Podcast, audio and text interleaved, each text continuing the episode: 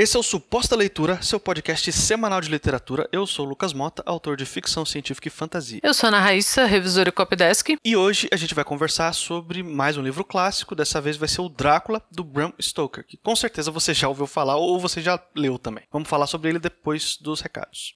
Se você trabalha com texto, seja ele ficção, não ficção, e precisar de serviço de revisão de copydesk, a gente pode te ajudar. Nossos contatos estão sempre aqui. É só entrar, mandar um alô e a gente conversa, faz um orçamento e discute um pouquinho sobre o seu texto. Eu também posso te ajudar com o serviço de leitura crítica. Se você ainda está escrevendo o seu texto, precisa que alguém leia, passe um, um feedback, aí, um parecer mais profissional do que está funcionando, o que, que não funciona, antes de você chegar na etapa de finalização mais técnica, que é o, esse serviço que a Raíssa acabou de oferecer. Na descrição do episódio sempre tem os nossos contatos para você tirar suas dúvidas sobre os dois serviços e até pedir orçamentos.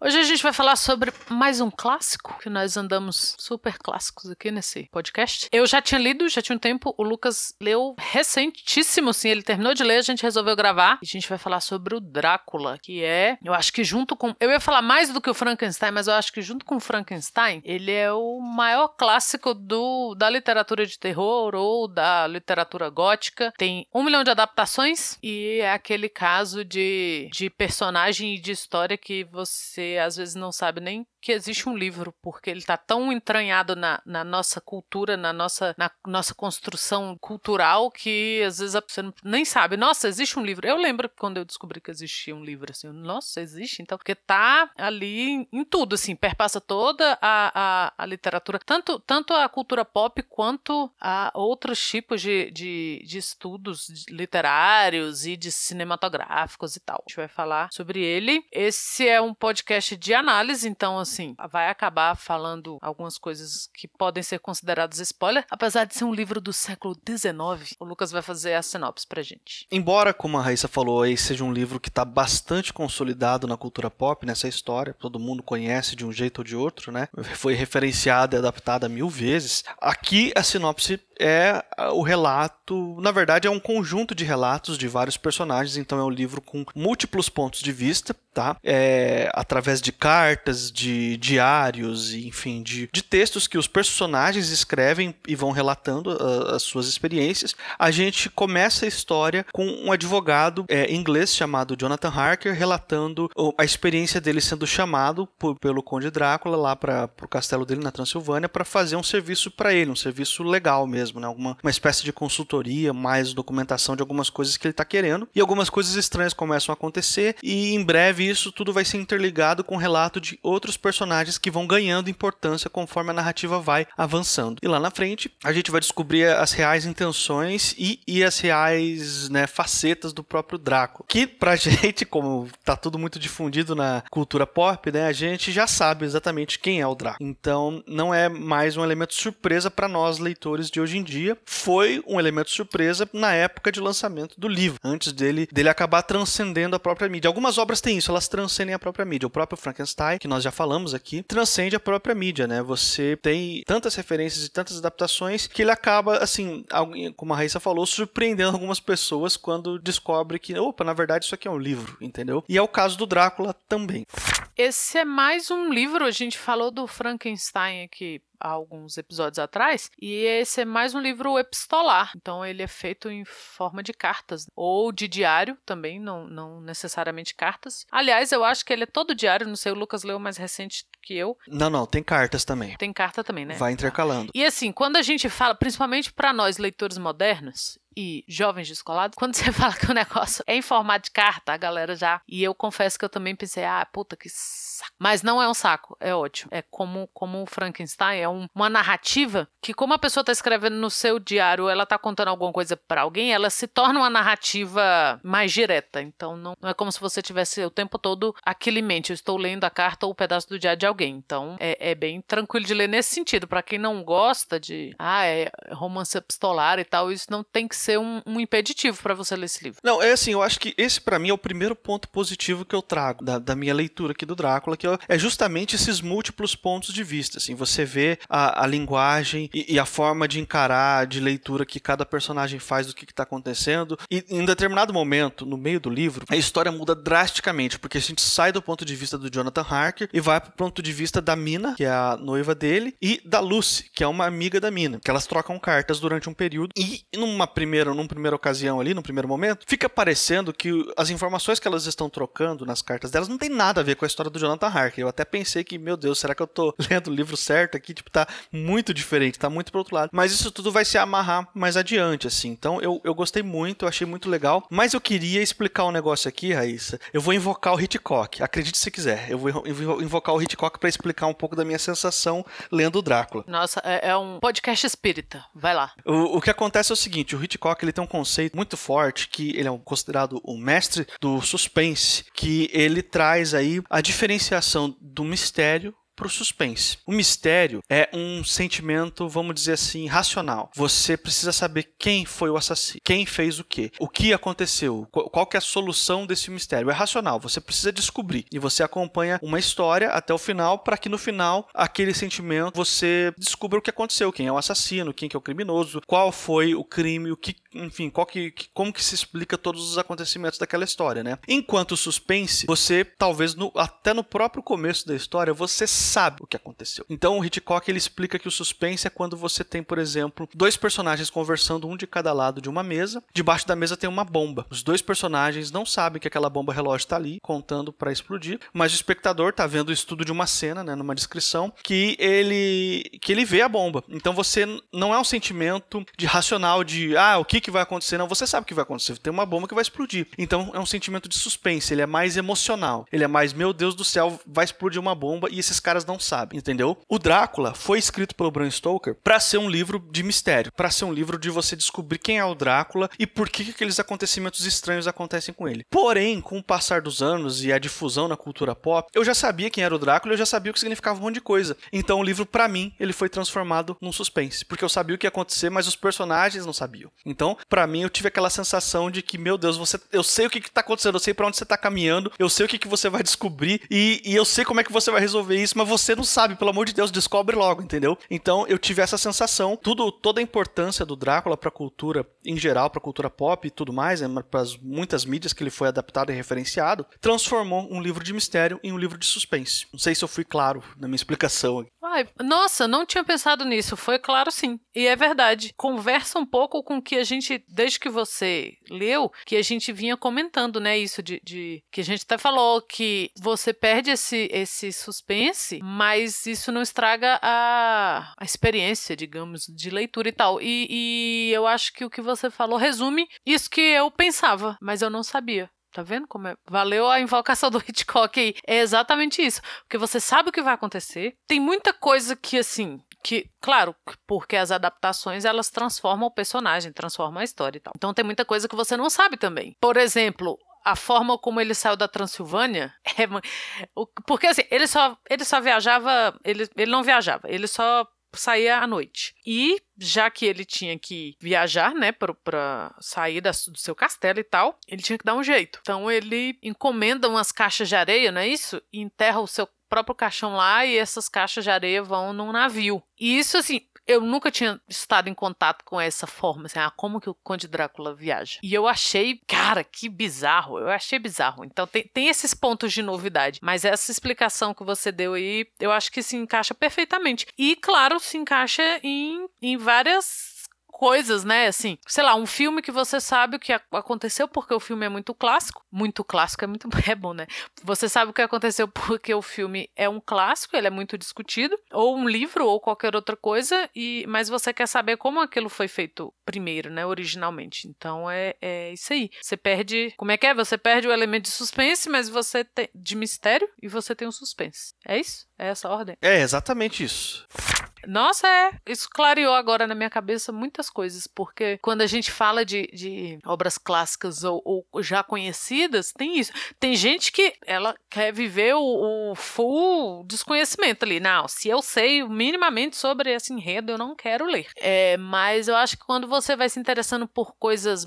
Ah, ninguém vai deixar de assistir Star Wars porque o, o, o Darth Vader é pai do Luke, sabe? Mas aí você sabe para onde essa história tá caminhando. E, e isso traz várias coisas, porque a gente, mesmo conhecendo pela cultura pop ou pela não necessariamente cultura pop, mas pela, pelo nosso meio cultural, você entrando em contato com a obra, com a primeira ali, com o que foi feito, é muito enriquecedor. Tanto para você conhecer essa história, para você conhecer o autor e para você ver como que aquilo se transformou em todo uma, um personagem e toda uma linhagem de, de escritores que trabalharam aquele tema, que você pegar, sei lá, o, o Médico e o Monstro, o Frankenstein e o Drácula, todo mundo que gosta de terror de gótico ou tanto no cinema quanto na literatura tem que voltar para esses textos porque tá tudo lá. Então quando você volta, mesmo já sabendo quem é, o que aconteceu, você você percebe como que aquilo se tornou, né, uma coisa tão grande. O Frankenstein, ele foi um sucesso na sua época, assim. Todo mundo queria saber quem escreveu, porque ele foi lançado sem nome, como a gente já comentou aqui e tal. O Drácula não. Ele foi lido por poucas pessoas, ele teve boas críticas, mas ele não foi uma sensação. Ele começou a ser, né,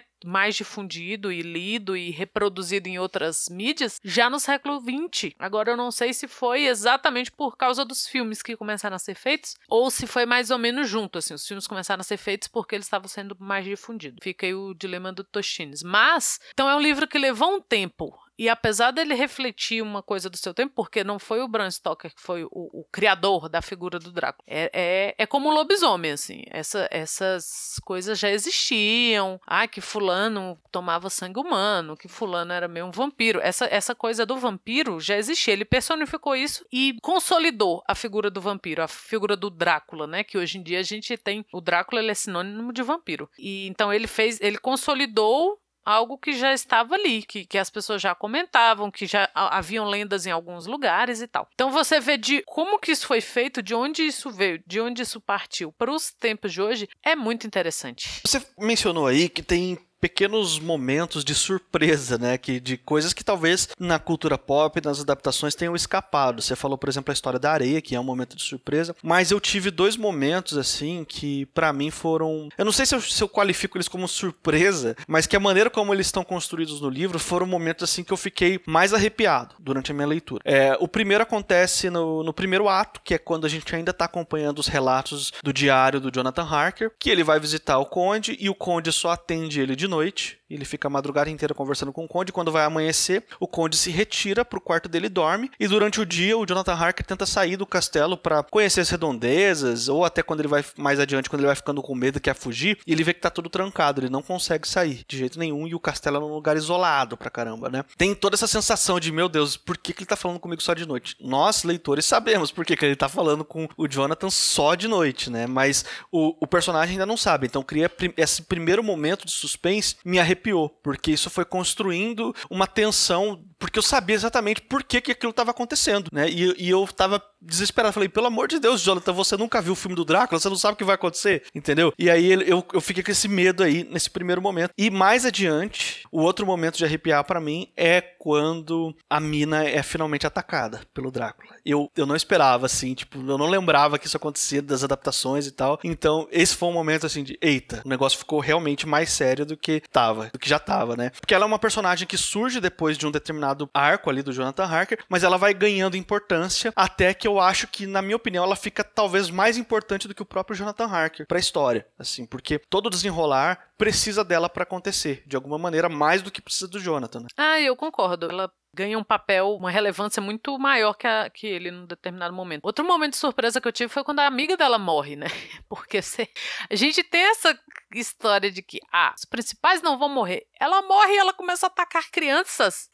ah, eu fiquei muito apavorada. E se eu não estou enganada, você mata um vampiro cortando a cabeça dele, né? E tem essa cena, eles descrevem isso. Tem o Van Helsing, né? Van Helsing é um personagem que, para mim, ele. Nossa, é completamente outro. Primeiro, né? Porque para mim o Van Helsing era o Hugh Jackman. Desculpa, desculpa a sociedade. Mentira, não era assim, mas eu tinha essa ideia do, do Van Helsing, que era o caçador de vampiros e tal. E não, ele é um, ele é um, um estudioso e tal, mas é um velhinho. Então ele é assim, meio, olha, você vai pegar a estaca e vai enfiar no coração dele. Ele não vai lá fazer. Não, ele não é um, esse herói que a gente tem aventuresco, né? Ele é mais o, o cara mais centrado, estudioso, que, que vai ajudar a fazer um plano ali de como acabar com, com aqueles eventos, né? Porque isso tá acontecendo recorrente. Não é só o Drácula. É, no caso da Lucy, ela, ela morre e começa a atacar as crianças, né? As crianças estão ali, sei lá, meio no parque ou no fim do dia, e outras pessoas vão sendo atacadas por outros vampiros e tal. E a figura do Van Helsing é essa figura que, que meio que explica para eles o que tá acontecendo e que estuda uma forma de, de resolverem aquilo. Esse momento da amiga da mina, que no, é a Lucy, rola, rola essa tensão mesmo, assim, dela ser transformada e dela começa a caçar as crianças, depois os friendzone dela tudo lá se junta pra, pra matar ela, né? Enfim, porque ela tinha muitos pretendentes, né? E ela só escolhe um e os outros querem continuar amigos dela, então são meio que friendzone, assim, os caras ficam ali e depois que acontece todos esses problemas, primeiro ela fica doente, depois ela morre e depois ela volta e começa a caçar criança, então tá todo mundo ali tendo que resolver esse problema de algum jeito, né? Eu não lembrava disso, é mesmo os caras que caçam ela. claro, a gente tem que fazer aquele comentário de sempre de que tem algumas coisas datadas no texto, no sentido, por exemplo, o Bram Stoker, ele, quando estão as mulheres narrando, ele fica colocando pequenas alfinetadas às mulheres e ao sexo feminino como um todo na voz das mulheres. Isso, assim, é meio. Cara, isso aqui é muito homem hétero escrevendo personagem feminino, assim, sem prestar atenção no que tá fazendo, sabe? Então, é, era uma outra época, é claro, assim, né? Também não vou ficar crucificando o cara agora, que já foi muito tempo atrás, mas é só pra gente deixar esse comentário de que hoje em dia algumas coisas já a gente lê já não, já não desce tão bem, né? É, tem, a gente conversou um pouquinho sobre isso mesmo, né? E que você vê que é, são as, as escapadas do autor no narrador. Então, quando. Prestem atenção quando, quando vocês lerem alguma coisa diferenciando narrador de autor, porque nessas horas é que você percebe a diferença entre o narrador e o autor. Os narradores da história, que são vários, têm essas interferências, e eu acho que não propositais do, do escritor, que é o Bram Stoker. Então, ele, ele dá essas escapadas, assim, tipo, ah, nós sabemos que mulheres não são confiáveis, essas coisas assim, tipo, a mulher falando isso. Então, você vê vê a, a, as marcas do autor na, no narrador ali e que são um clássico Freud explica, né? E é o que você falou, é um retrato da época dele. Não justifica, é, não, não justifica, mas explica. Não, não é justificando, é, é, uma percepção e essas coisas vão acontecer como podem acontecer hoje em dia também. Daqui uns anos a gente está lendo alguma coisa que e pensar assim, olha, não é, olha, olha como.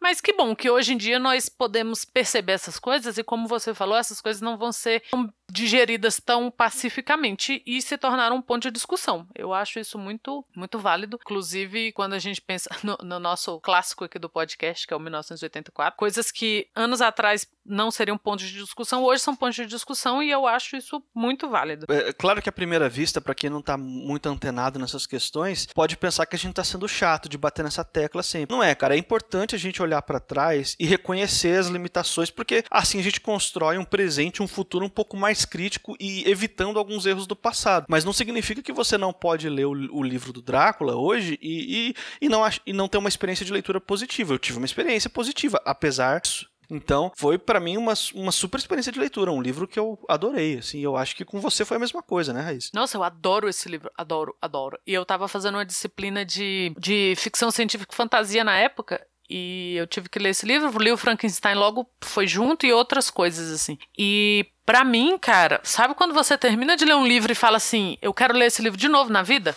É, é, o caso. E, e, coincidiu com a época que eu, que eu, comecei a gostar de ler clássicos. Bem, não coincidiu, né? Acabou uma coisa levando a outra. Então, são dos meus livros, assim, se falasse. E não só como, como fantasia ou como terror, é no, no sentido de literário, de livros que eu gosto, de, de a, a, Mary Shelley se tornou uma escritora que eu gosto muito. O Bram Stoker, depois eu li um ou dois contos dele, não, não tive o mesmo impacto. Mas o Drácula, para mim, tá entre os livros. Sim, se eu tivesse que indicar para alguém, cara, leia Dráculas. É uma experiência. E eu acho que a gente, quando você gosta, né, da, da coisa da ficção, a gente fica com a necessidade de, de ver de onde essas coisas vieram. Então a gente não se alimenta só do que os nossos pares estão fazendo. Eu fiquei muito feliz de você ter gostado, porque quando você falou que gostou, eu falei, ai, cara, que bom, vamos conversar sobre. Porque é um livro pouco lido ainda. Ou, de novo, eu acho que esses clássicos, eles têm umas ondas, né? Eles são muito lidos na época e depois eles, eles dão uma baixada e depois eles voltam, que é o que caracteriza, né? Uma das características de um clássico também é essa. E eu, eu achei muito bacana você ter gostado e a gente ter trazido essa discussão. Cara, final de ano é uma